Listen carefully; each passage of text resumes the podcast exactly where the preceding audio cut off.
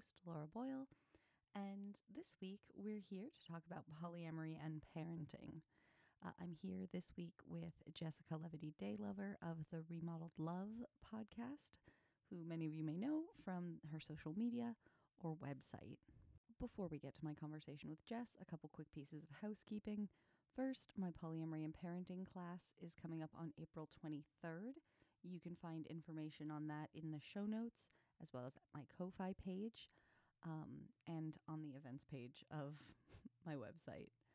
It's $15 to access that live two-hour class plus a recording uh, and I'm having a second Q&A time, so it won't just be running on the 23rd, but I'm also going to do a second Q&A on the 30th after folks will hopefully have had some time to listen to that recording so that I can try to accommodate more than one time zone and more than one sort of set of people's schedules because I know that as parents finding time to actually sit down and do something like a class for ourselves is not always the easiest. So the class on the 23rd is running at 3 p.m. Eastern Time, and the replay, uh, or not exactly the replay, because the recording will be available for the whole week between to anyone who purchased, but um, the second Q&A will be running on April 30th at 11:30 p.m. Eastern so that hopefully it's late enough so that folks on the West Coast will be able to come to it. And as always, we've got lots of new posts on the blog uh, and ongoing stuff coming up on uh, our different social media. You can find me on Instagram and TikTok at Ready for Polyamory and uh, on Twitter at LauraCB88 if you want to follow. But now, with all the housekeeping out of the way, let's get into my conversation with Jess from Remodeled Love about being a polyamorous parent. As you all know, this topic's pretty near and dear to my heart because I am a mom of two great kids. And in general, this was just a really fun conversation to have. So I hope you all enjoy it. So today we're here with Jessica Levity Daylover, who I assume all of you know from Remodeled Love because her platform is a million times bigger than mine. So I'm pretty sure everybody was following her ages before they followed me. Hi, Jess. I'm so glad to have you here.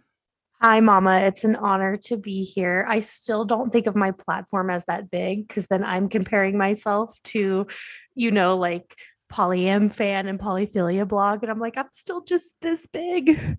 Well, right. There's always somebody who we can look at and be like, the real big leagues. Right. Yeah, totally. Yeah.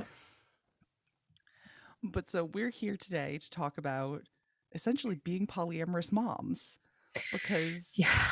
you're a couple of years behind me on this story. Your kids are still tiny.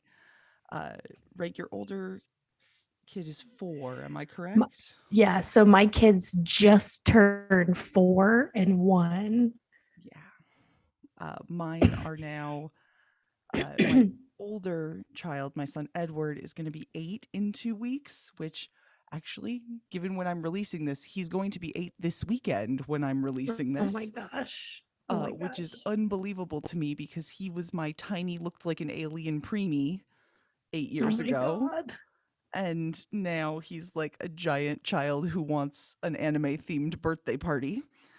Um, oh my um, God. And then my daughter is going to be six this summer. So she's five and in kindergarten, and it's a whole world, right? having kids in school for me has been like a world changing situation, even with the pandemic, meaning that a year and a half of that was not real school. It was school that I was running from home. It has still been like a world changing situation compared to when they were little, which is why I'm looking at you and going, You're a couple years behind where I am. I know you posted something in the content creator group chat the other day about how much easier it gets. And I literally screenshotted it and I go back to it like it's a Bible verse yeah. So my partner and his two co uh, his co-parents, his partners who he lives with, uh, have kids who are like four and five years older than my kids. Mm. And so for me, I've always been looking at them as that's the stage we're going to. and so being able to go, oh, in just a couple years, I remember when their kids made that transition mm-hmm. has been like so unbelievably affirming for me that I like Mm. being able to do that for friends. That's so good to hear. I know I look forward to being the person who is like, don't worry, it gets better. I remember somebody telling me when we were like three months postpartum and dealing with uh, a super refluxy, unhappy baby. Like somebody was like, Oh, I remember things getting better around 18 months. I was like, What? That is, that time doesn't even exist in my mind. It was like the worst news ever. And now we're almost there and things are getting better. But I really, I really can't wait till both of my kids are in school. Yeah, when each of my kids was about three months old, somebody gave me a time frame like that for things being better, and I think I looked at them and asked them if they wanted me to die as a response because like I could not believe that I had that kind of time scale to wait on. Like I'm impatient. My if people are at all woo or believe in astrology, like my entire chart is fire except for a Gemini stellium. I. I'm all fire and water. things. So like you Mhm. just you can't. I am. E- I either need it to be tomorrow instantly, or I need to intellectualize it into the biggest plan of my life. Oh my Those God, the we are so samesies. Operate in. So as a polyamorous parent, this suits me pretty well because I can either calendar life to within an inch of its existence, or I can be like, oh, nothing is predictable this week. This entire week is pooping on me. Okay, we're going to roll with this. I'm going to be the best at rolling with this. I'm going to win the award for rolling with this. I feel that so hard. I'm also a lot of fire Sagittarius here as my son, and I have a lot of fire in my chart, uh, fire and water, and I'm also ADHD. So I don't comprehend. I don't comprehend things that are not out of sight, out of mind, including timelines that are not like tomorrow. Do you think? Um, because you were going talking about uh, like motherhood and how much we complain about it, and I was thinking do you think all the other non-parent content creators like look at us in the chat or even like in our content and are like wow they complain about parenthood a lot Have you watched Claire Polypage's TikToks? She has several that are just like, I know that all of the parents just want my life as a non parent. Here are several TikToks about my Saturday as a non parent. And it's just her having a lie in, her enjoying her life, her getting her nails done. And I'm like, bitch, I do want that. no I, i'm so upset i'm like she's doing this on purpose Well, she explicitly said it. It was great. I loved it. Um, I'm like, exactly, you do you. I am really happy to have my kids, but simultaneously, I know exactly how many years until they are both grown up. If Can that makes please- any sense. Yeah can we i talk about this all the time can we please just normalize um not regretting our kids at all and loving them to the moon and back while simultaneously dreaming of our life without them I think part of it is that our culture has this expectation, I think especially of mothers, but of parents in general, that we center our entire beings around our children. I had so many people ask me within the first couple years of having kids how being a mother had changed me and whether my entire viewpoint on life was different now that I was a mother. And I was like, no, I have some additional responsibilities, but I'm exactly the same person I was. Like, I have extra scheduling stuff to figure out, I guess. Yeah, I just have less spoons and I'm generally uh, I have less spoons and I'm overstimulated. But other than that, I don't sleep. There's more crying. totally There's for everybody. crying. My five year old is she is amazing in terms of like vocabulary and emotional awareness. But part of that is occasionally she will declare that she is a negative emotion and then sit in a corner and performatively sob until she's Um, ready to feel better. That is a whole ass mood. Is she a water sign? Does she have a lot of water in her chart? No. Okay, because that is a whole ass water. Like that's some Pisces shit right there. She is an adorable Leo who is here for you to notice her feeling. I'm here for it. You know what? And the fact that she can own it in that moment and not suppress it and not bury it, that's what is going to allow it to move. It's wonderful. She's going to be such a more direct communicator than me. But as someone who gets overstimulated by noise, her going, Mommy, I'm upset. Edward is not letting me come up with the rules of the game. I need to go feel this. Going into the corner, sitting down, and then scream crying for five minutes, and then doing deep breathing, and then going, I'm calm now. And then coming back is like the best because it means we did a great job teaching her to talk about her feelings. But it's the worst because I just had to listen to that for a solid several minutes of her scream crying. You know what you have to do is you got to get her into theater. Yeah, it's an absolute requirement. There is no other way that I think either of my children is going to function. like, I raised theater children by accident somehow. I you don't- did. You, you raise theater children to feel their feelings and dramatically act them out. And that is exactly what is going to keep them without trauma buried deep inside of them.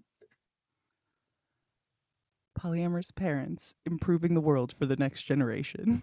Amen. Were you guys polyamorous before you came parent became parents? Yes. So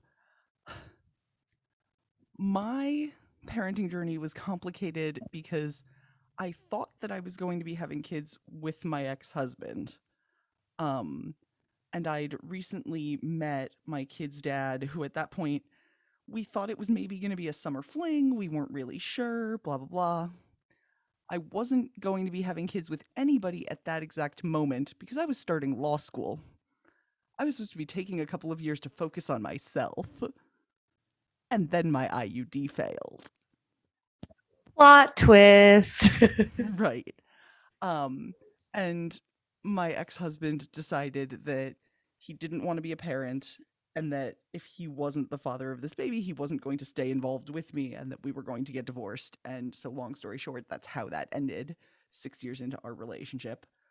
Um and I ended up staying with my son's father for about four and a half years after that until we ended up breaking up. He had one other partner. The three of us moved in together and raised our kids as a V.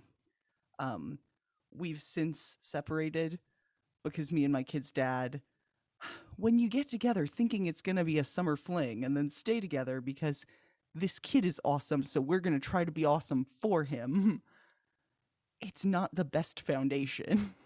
Yeah. I love that that you tell this story because I feel like one of the things that blows so many people's minds, even people who are like open to polyamory and considering it, are like, well, what happens in the case of an accidental pregnancy? And it's like, well, you handle it. You they you solve the problem and out, when you get rid of the mononormative lens you recognize that all you're doing is creating and forming relationships the same way you would in monogamy. Right. Like, look, I knew that I wanted to be a parent and that I wanted to raise this child. And regardless of sort of whose child it was, I was going to be raising this child. It was then, well, which, if either of these romantic relationships is going to survive? If both did, amazing. We would then figure out how logistically we were going to make that work mm-hmm, mm-hmm. only one of them made it. The one that did connected me to a really lovely, supportive V. And we then figured out all of the logistics of like coming out to the pediatrician and like coming out to school and all of these things. And let me tell you, toddlers are a lot more cool and with it and hip than their parents. Oh my God, story of history, especially when it comes to like, how will you explain it to the children? And it's like they don't they don't have a semiology yet, right? We talk a lot about semiology on our page. So anything you feed them is going to make sense to them. Well, right. Like toddlers and preschools do family days all of the time where they talk about like what does your family look like? What do you guys Mhm. do at home? blah blah blah. And like in my kids 20 kid pre-K class, they had every setup of family that you can pretty much think of. People with step parents, people with single parents of each gender, people with two parent homes and us. So my son goes in and he goes, Oh, well, I have two moms. I have mommy and I have mama. And then there's daddy. And like, Oh, okay. So the teacher like wrote us a note and was like, Do you want him to make two Mother's Day cards? And that was pretty much the only pushback we ever got from a teacher. Like, That's actually great that that's all the pushback that you got because at the end of the day, it's not different than a step family right, at like- all. like school administration was occasionally like a little side eye and weird. Like, what do you mean all of you want to come to this or that event? I mean, all three of us are his parents. We would like to come to these events. All three of Right. us are her parents. We'll all be going. Well, and literally, how is that any different than step family? If you were like, oh, we're divorced and that's his new wife, they'd be like, oh, look at you guys co parenting. That is so wholesome. But the second you're like, oh, no, we are actually all cohabitating and raising them together and we're connected to this man through a mutual relationship, suddenly now it's a problem. Mm, Yeah, people were a lot more chill after I moved out, which is the most ridiculous. But like, they're like, oh, so now you live the next town over? That's good. Good. Now I'm comfortable with this. Now this isn't pushing up against something that makes me uncomfortable and I don't know why. And so I just lash out. It's fine. I just make them uncomfortable again with my boyfriend who lives with his two partners. So, what's your living situation now? Well, so now I live with family um, a couple of towns over. So it's me and my parents. Uh, and then the kids are here half the time. So you are living outside of the nuclear family. How is that? Honestly, it's most of the time it's fine. It is occasionally a little bit weird, but it's more weird from the like polyamorous context of weirdly feeling secondary in my six year long romantic relationship than it is in the Hmm. like family parenting context. Mm, Because in the family parenting context, when we were all living in the same house, we had the good luck of living in a house that had two equally sized bedrooms to be like double masters for me and my ex Meta, and then our partner bounced back and forth between them until we broke up. And after we broke up, I stayed living in that house for about a year before I decided that I was going to move out. Um, and so for that year, I felt like I was living outside of the family while being in the house. mm. So it's actually a lot less lonely to be in my own space, if that makes sense. But I Yeah. know, like, you guys have a lot more traditional a setup in that you are a family that lives together in a sort of apparently traditional manner, and then Mhm. you have other partners. But I know that recently you've had another friend, partner, I'm not sure what language you're using for him, move in with you. See, we haven't spilled the beans on this. You're getting the exclusive. You're Oh. breaking the story. Yeah. So uh, recently, an ex of mine is going through a divorce and was essentially homeless. And so, you know, we live in 1,100 square feet. Like we live in a very small home, but we had a basement that was just like a playroom. It Mhm. was It's not fancy. Um, we live, our house is 93 years old. Mhm. So it is old and it needs work. But we're like, if you want to sleep down here. And so he came in and I think my favorite thing about polyamory is like, well, once you no longer need certain boundaries, like, well, what is anything? So people are like, is he a partner? Is he this? And it's just like, well, he has a lot of husband energy, especially because he's a ma- he's an amazing father. He is amazing with my kids. So he has three kids. Mhm. Um, and he's just brilliant. He's brilliant with kids. And so he, when he is in the home, he is acting uh, like we call him Papa Greg. Mhm. Um, you know, he's not Uncle Greg, he's Papa Greg. And um, he parents just like with the same authority that my husband does. Um, we snuggle, like we're affectionate. Something hilarious happened last night. He wasn't home yet. It was like 10 30 at night. I was like in a pair of boxers with no top on. And I had snuck into his fruity pebbles because I'm not supposed to have, like, we can't eat cereal. The Daylovers cannot eat cereal. Um, so, but like, this man can eat whatever the hell he wants. And so he's got all this junk food in our house right now. And so I'm like reaching up into the cabinet and just like shoveling handfuls of fruity pebbles into my mouth again in a pair of boxers and no top. And suddenly, of course, he walks in the door mid shoveling his cereal into my mouth with my titties out, fruity pebbles falling out. And he was like, This is exactly why we're married. I was like, Yes, totally. So it's a very marriage type vibe. We um, aren't sexually active at this time, but I'm not with my husband either. So So it's very like queer platonic. I would say very queer platonic. Yeah, for sure. Um, it has a very like I do, I am very woo. And for me, it's all about what is the vibe of something. Mhm. And the vibe is marriage. The vibe is husband, like long-term husband.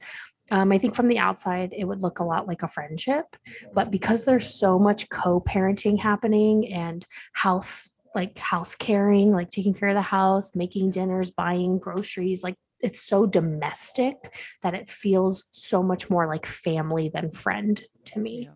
Yeah. So that domestic energy, I feel like, is a lot of what people end up both fielding questions about when it comes to polyamory and parenting Mhm. from their friends and family and sort of wondering about as they're figuring out how they're going to embark on this, right? Like they go, well, but how is this going to change what we're doing at home if we're Mhm.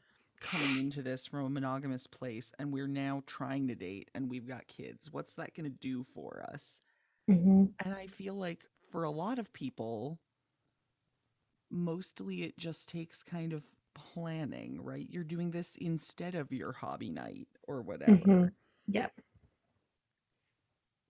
And for others, it ends up being that's the point of conflict where somebody's like, and I'm going to use myself as the example. When I was with my ex and my ex meta, we would occasionally run into conflict because they had a bunch of hobbies outside the home as well as their like dating schedule. And I had my like dating schedule and the kids. Mhm. I was the like primary parent. And so we would run into the con the like conflict circle of how did I end up the primary parent and why? Mhm. Yeah, that's super hard. We actually talk a lot about this on our page, and we practice something called time banking to make sure that it's um, fair and equitable. And I've had even polyamorous people be like, that's so crass. That's so businesslike. Like, you should just support each other in doing the things that you love because you care. And it's like, well, totally. But you are one bad day away from an argument where you're like, I feel like I'm the one at home with the kids all the time. Well, that's not true because I was just home with them last week while you were out, blah, blah, blah, with your boyfriend. Well, yeah, but that was in exchange for you going out of town last month. And it's just like, well, we could sit here and argue and gaslight each other and each sincerely believe that we're the one doing more work, or we could literally pull up the time bank and check. Right. Everybody is sort of predisposed to see the thing that they're putting Mhm. in effort towards as more like more valuable than Mhm, the thing somebody else did, just as sort of an underlying psychological human thing. mhm, So for some people, like you guys, literally writing it down is what works. And for Mhm. other people, that feels too accountanty or mhm, like whatever. And so they need a different way to like keep that vibe in hand, whether it's just saying, hey, we each get this many nights a week because it's the Mhm. same thing of keeping track of it. It mhm, just feels less bad to them. mhm. And like, I think those different strategies are all equally valuable. But that giving numbers of nights a week only really works if you're going to do activities that are actually going to fall onto those nights, or if you're going to meet up with partners who are going to have consistent enough schedules, right? Because I know that I, especially when my kids were little, didn't have a consistent enough schedule to do that. Yeah. Because kids aren't predictable enough. Nope. Yeah, I think in general, we, the balance that we have found is we try to create a routine. So my night is Tuesday night to go do my own thing, and my husband's night is Thursday night. And then we try to let that be like, let's say for a, me- a music metaphor, the key we're playing in. Mhm. And then, of course, like we can change keys if we want to improvise, if we want to like vamp to something else.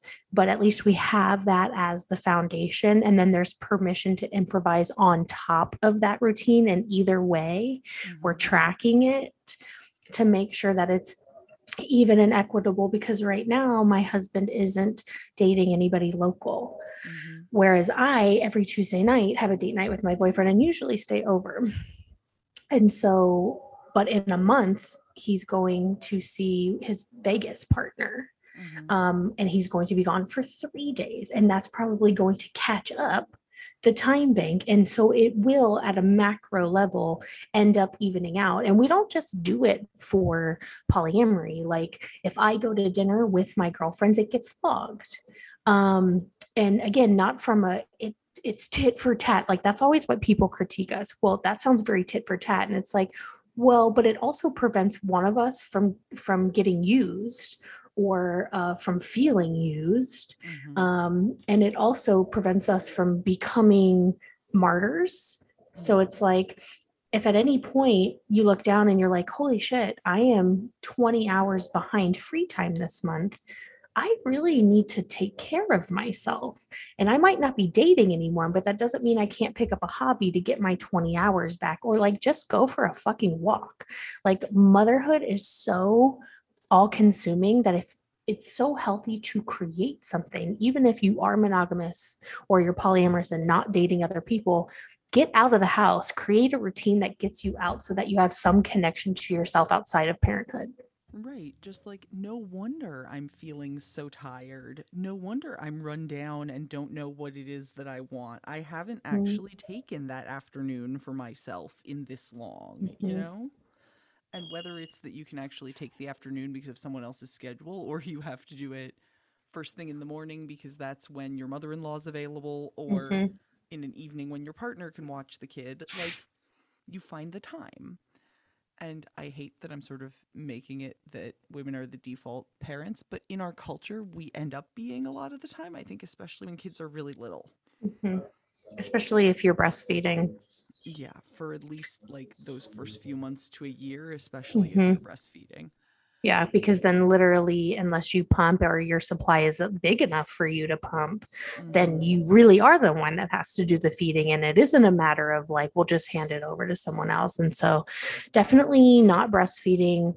Um, well, I wasn't able to breastfeed, and I feel like it was a weird blessing that the universe kind of gave me the out because I don't know if I would have taken it for myself. Yeah, it's one of those Um, mixed things where it's like mhm. if you've decided that fed is best ahead of time, having Mhm. that handed to you makes a real difference. yeah yeah yeah it really did I, it allowed me to let myself off the hook and now i think um, having my second i knew what to expect going in and i knew that um, i appreciated my autonomy that that was better for my mental health which makes me a better human and i feel like polyamory is better for my mental health as well and so when a lot of people came to us when we were pregnant with our first and they were like are you guys going to stop this polyamory shit when you finally have your baby and I'm like, why would I stop the thing that makes me happy? Explain that to me. Right. Why would we stop the things that make us feel better as people when we're trying to like grow families and do things that require us to show up as our best selves? I'm not sure how we can like raise another generation of good humans if we're not showing up as good versions of ourselves there. Well, amen. And it's a very mononormative question to ask anyway. Like the question is already biased, but in a way that the question asker doesn't realize because of compulsory monogamy. But it's like, what if I asked a monogamous person, are you guys going to try polyamory after the baby comes? They'd be like, what? Why would I do something that would like completely destroy my way of life and be super hard and upsetting and confusing? It's like, yeah, w- exactly. But I think that there's an upset um, when people feel that way about monogamy. Like polyamorous people should be okay with monogamy that for themselves, but also okay with polyamory, whereas it's not the other way around. And it's like, you don't understand. Monogamy makes me physically uncomfortable. I am not able to be myself, and I am not able to flow through my life in a way that feels natural to me. You think I'm just like, I'm monogamous plus polyamorous or something like that. Like the the lens doesn't make sense to them. Right. They like assume that everyone must be ambiamorous and just choosing to be polyamorous at this moment, as opposed to like being polyamorously oriented ever.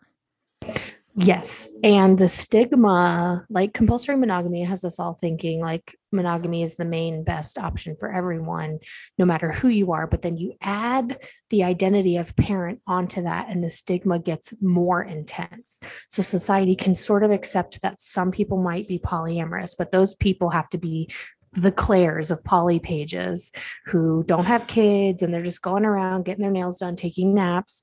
That's fine. But once you're a parent, you can no longer do that anymore. Monogamy and parenthood, those are the only way that those two things can go together. So I saw an amazing tweet today that brought kind of all of that to a head for me. It was specifically about, it was supposed to be about like people wearing kink stuff at Pride. Uh, and it was, you know, you wear that piece of jewelry that shows everyone that someone owns you all of the time. It's just there on your finger. And you don't think that's a depraved thing that we make young children look at every day? and like, monogamy literally assumes that, of course, that's not. Wedding rings are the most natural thing. Everyone being monogamous is assumed, especially if you're married. What do you mean you're not getting married when you guys are having a kid? How on earth couldn't you? I have a bunch of friends who are like, you know, also people who live here in Connecticut who like got so much flack because they just never got married when they had kids. And they've been living together for 15 years. They've got multiple kids together now. They own a house together. They've done every other relationship escalator step. They just don't really see the point of going and signing a marriage license they own a business together, like everything. They are so entangled that to some extent it's like if they didn't own the business together, they wouldn't have insurance together and they probably would have gone to get married. But because they do, they didn't need to. So they're like, eh, eh.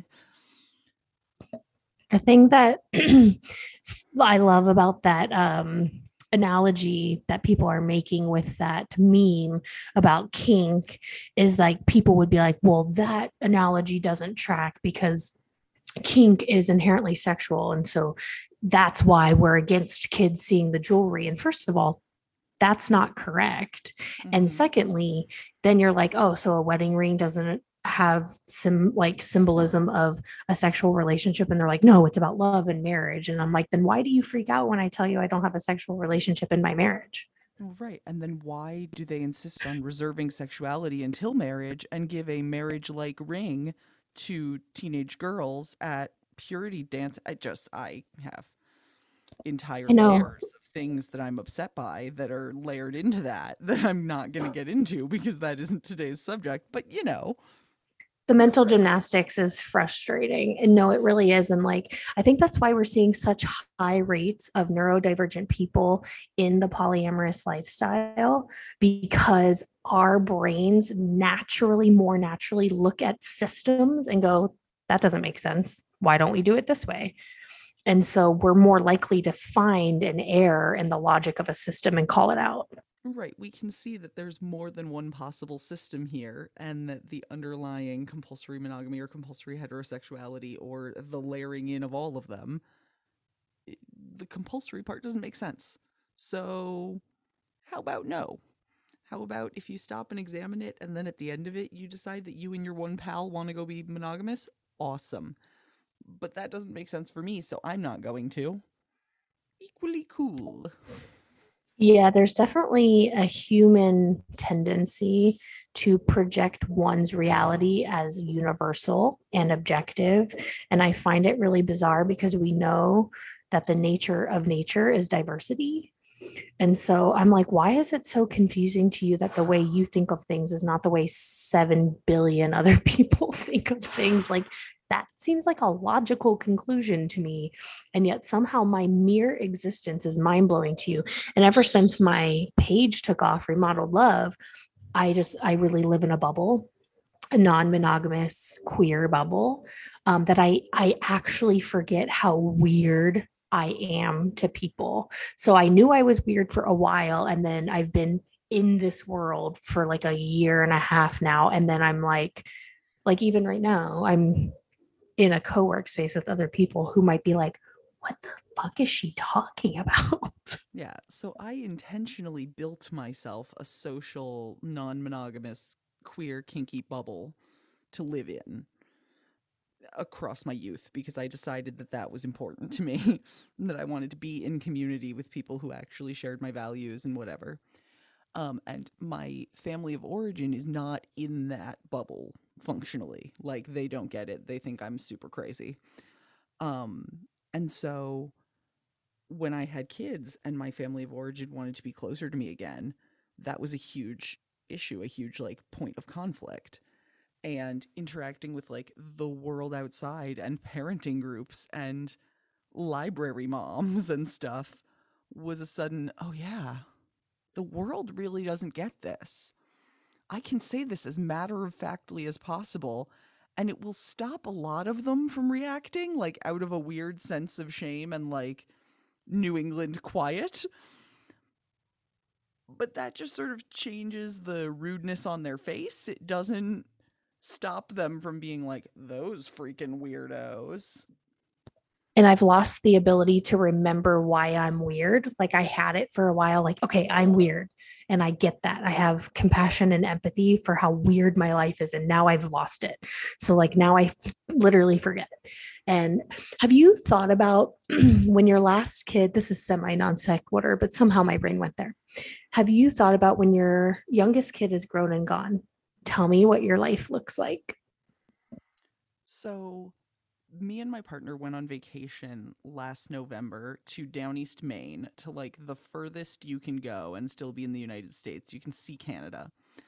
And it's where his family uh, spent summers when he was a kid.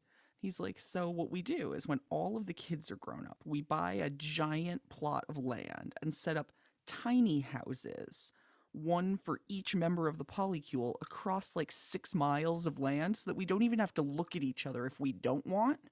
But if we do want, we can spend as much or as little time together in our tiny houses as we want.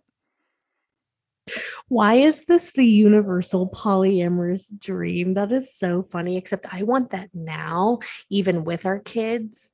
And so that we can just open our doors and our kids can just bringing play. the kids, the kids' houses have to be closer to mine. Yep. That was going to say and that's like, fine. yeah. Like if I cluster the kids in a tiny little house that's like No, no, no. I mean now. mine. No, I mean like while my kids are young. So like I I want I want the dream now, now. Oh yeah, it yeah. be like 10 feet from mine and then my partner's like a mile down the road like he wants. But like because his dream fully involves needing to be a mile from each of his partners. Um, mine does not require that amount of distance, but his absolutely does because he's too much of an introvert for the rest of us. That's so funny to me. And like, then you have to have one large common house. So, like, in times or chapters or phases where we actually want more closeness, and we're like, okay, we cannot all have an orgy in this tiny home, you know, Right. got to go to the common house. Right, there's got to be one that's bigger. And like, look, this super introvert decided to marry two magicians and then take up with me. So like, he doesn't get to be alone or not in the public eye literally ever. But Is the two magicians thing, is that a coincidence? no, oh. so Daniel convinced Bella that she had to become a magician. He was a magician when they met. And then he taught her to breathe fire and be part of the show. That is the queerest shit I've ever heard. And then he got another partner who's a different magician. Her name's Meadow. She does bubble magic. And so we have three magicians in our polycule. And then Meadow's other partners are like musicians and performers. Uh, so we are. Daniel also owns some Ren fairs. So, like, our polycule is just the queerest, reniest, travel around the country mess of nerds possible. Can we talk? Can we talk about the community theater slash Ren Fair to polyamory pipeline? It's accurate. Also, everyone should come to the Midsummer Fantasy Renaissance Fair in Ansonia, Connecticut this summer. We're amazing. My I'll God, my the bar. I, I know so many polyamorous people who are super hardcore Ren Fair folks, and like it just makes me laugh. I love it. It's because we live fantasy lives, really. Yeah, look, we've all got a great garb closet. It's wonderful. And look, if you come visit, I'll dress you up. That's all I'm saying. See, that's my dream. Can you imagine it if we put like all of the polycules together? What cool magical world we could create. The mega polycule. The mega polycule from all the polycules across the globe. You know it's magical. You know it is. Our polypalooza. My God, totally. None of us were cool in high school. Maybe you Not were, a- but I certainly no. wasn't. No, not a single one of us was cool in high school. I am coming into my prime now. If I am cool, it is now. Mid thirties is when to do it. We're here. We're here for this now. Yeah. Um, but so as a like mid 30s mom attempting to date, because I know both of us are doing this, I find that like having to put out the caveats on my dating profiles, doing the like, I'm polyamorous, I'm a mom, I have bandwidth for exactly this. is a whole like speech that I do when somebody Mhm. asks me on a date. I'm like, did you actually read the profile? Did These you actually read my profile? You to notice. Did Mhm, you notice them? Please acknowledge them one by one.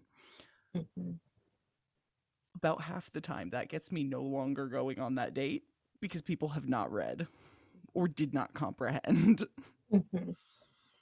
Or they Did you have a question for me?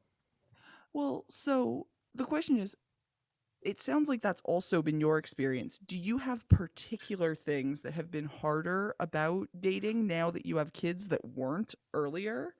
Or that you think have changed really substantially? Or is it mostly just the challenges of being polyamorous? Um, you know, actually, my biggest struggle is my demisexuality. Mm, That's my biggest dating app hurdle. Uh, because if I put it on there, then it becomes like this challenge that a lot of toxic men are like, I want to see if I can like get in your pants faster, you know. Um, but if I don't put it on there, then a lot of guys come on too strong and like end up killing what could have otherwise been a really great connection if they had just understood my needs of like, let's be friends first and like play a little hard to get, please. mhm. I honestly um, haven't come up against too much of people who the mom thing is a deal breaker for them, but maybe I don't know because like they're not matching with me. So like Right, I have no self-censoring, so you have Yeah. Mm-mm. And I think um, the hardest thing is like just the unexpected flexibility that's needed. And so, like, the paradox I find myself in is like, if I'm dating a non parent, they don't get it. But if I'm dating a parent, then we are never going to see each other because we're always going to be rescheduling. Yep. Yeah. I joke that now I only date poly dads. Um, not because I'm not also trying to date women, but because when I date women, they mostly don't have kids, and then they get frustrated by my schedule, and then we don't make it to a second date. Um, but I mostly end up dating poly dads because they understand the like, I'm so sorry I have to reschedule because of this kid thing. But it is then the challenge of and their schedule too. I think the poly dream is to have long term partners who are committed to the family unit, which would actually then make my life easier Yeah. because I don't need to cancel because there's three other parents who can handle this thing. Um, and currently like all my dating has been so casual and not interested in playing that role at all so i haven't actually gotten to it's it's made my polyamorous life harder but there is a world in which it makes it easier i'm just not there yet Right. I've seen a lot of my friends hit the point where, like, you get to the point in your relationships where everyone's partners are invested in making each other's lives easier, including helping each other out with childcare and being that village and being that chosen family where even if you're not all cohabiting, you're all helping with each other's childcare and nobody's carrying quite so much of the load all at mm-hmm. once. But for me personally, only one of my relationships has sort of lasted to the duration where I'd expect that kind of entanglement. And it hasn't been one where we then were like, okay, and now we're going to take on parenting roles with each other's kids. Because his kids already have three parents, and they've very carefully defined that they only want those three parents parenting their kids. And so I wasn't like, oh, well, I'm not going to help parent you your kids, but I'd love it if you took that on with mine. That Mhm. isn't how that worked out. I know it's so frustrating. And I don't even necessarily want someone to feel like they need to step in as a parent, but just someone who's interested in investing in their lives, like even like with auntie or uncle energy. Mhm. Um, but yeah, it just feels like we're still very much operating from this mononormative nuclear place, but trying to live in this other world. And it makes both worlds harder.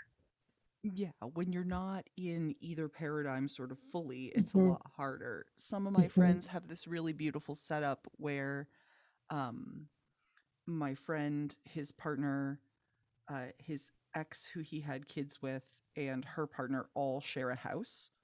And so they have this really beautifully set up uh, situation and three out of the four of them are dating outside of that house because they're all polyamorous people.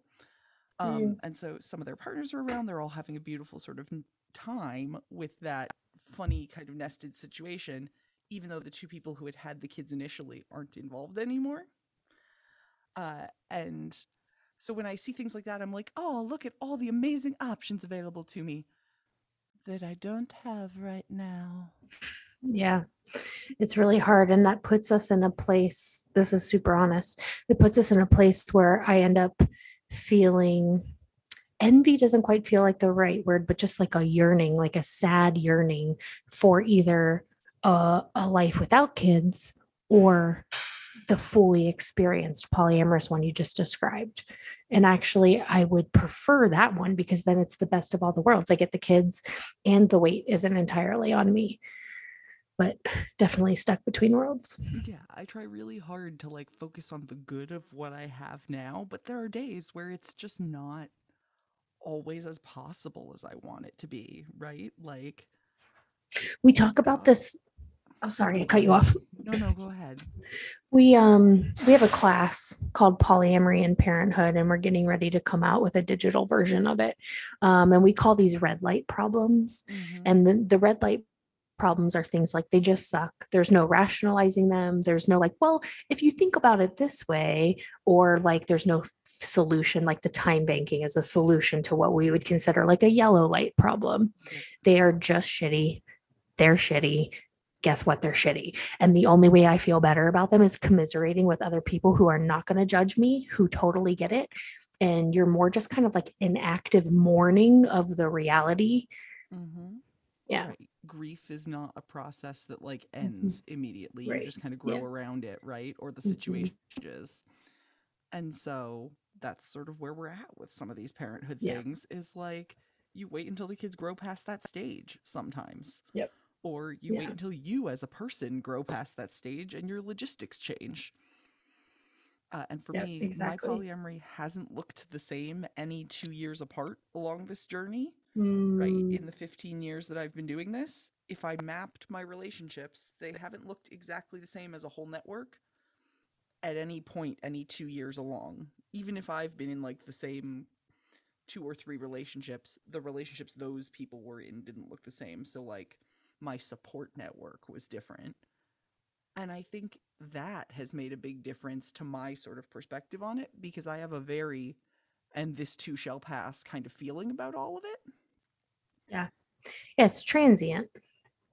And like kids grow so fast that a lot of their problems are equally transient. They just feel more important at that same moment. Well, yeah, good call.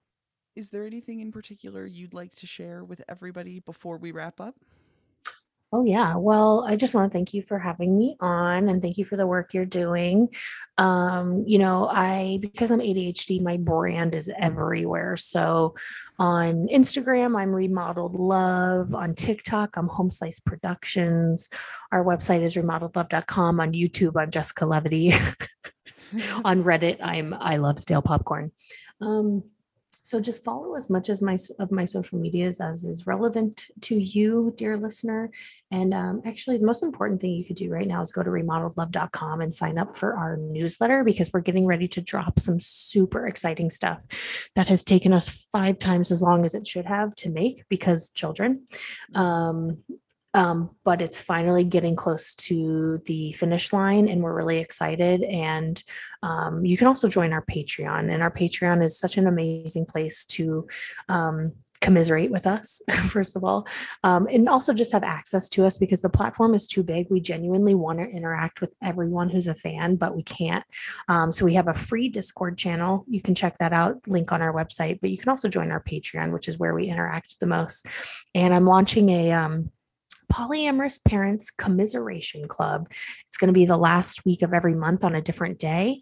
And I have a very specific format for that uh, where each person will be giving an allotted time to commiserate and that is share what is ever is going on in their polyamorous and parenting journey and there's no crosstalk allowed but there will be you'll be allowed to nod and like wiggle your fingers this will be on zoom as your way of saying yep I am know what you're talking about. And this is a, a tier benefit on our Patreon. So, yeah, th- that's all my pitch. I also have a, a, a podcast called Remodeled, which you can listen to. Cool. So, thank you so much for joining me and for chatting with me about this. And this is one of those subjects where there's a million and two things to actually say about it. And, you know, like 45 minutes on a podcast is really not. So, I hope everybody enjoyed uh, my conversation with Jess this week. Next week's guest is actually also a polyamorous parent. Uh, Dr. Joli Hamilton is going to be on the podcast with me next week. We're going to be talking about the things that monogamous people can learn from non monogamy and non monogamous philosophy. But it was a fun fact to find out that she's also a mom. And coming up later this season, I am going to have a different guest on uh, to chat with me about parenthood uh, of older children because, as you heard during the episode, both me and Jess have kids who are relatively young still, and I want to talk about the sort of different challenges of parenting teenagers and older kids while you're dating and navigating multiple relationships. So consider this episode Polyamory and Parenting Part 1, and I'll see you next week for uh, my episode on non monogamy and what monogamous people can learn from it with Dr. Joli Hamilton.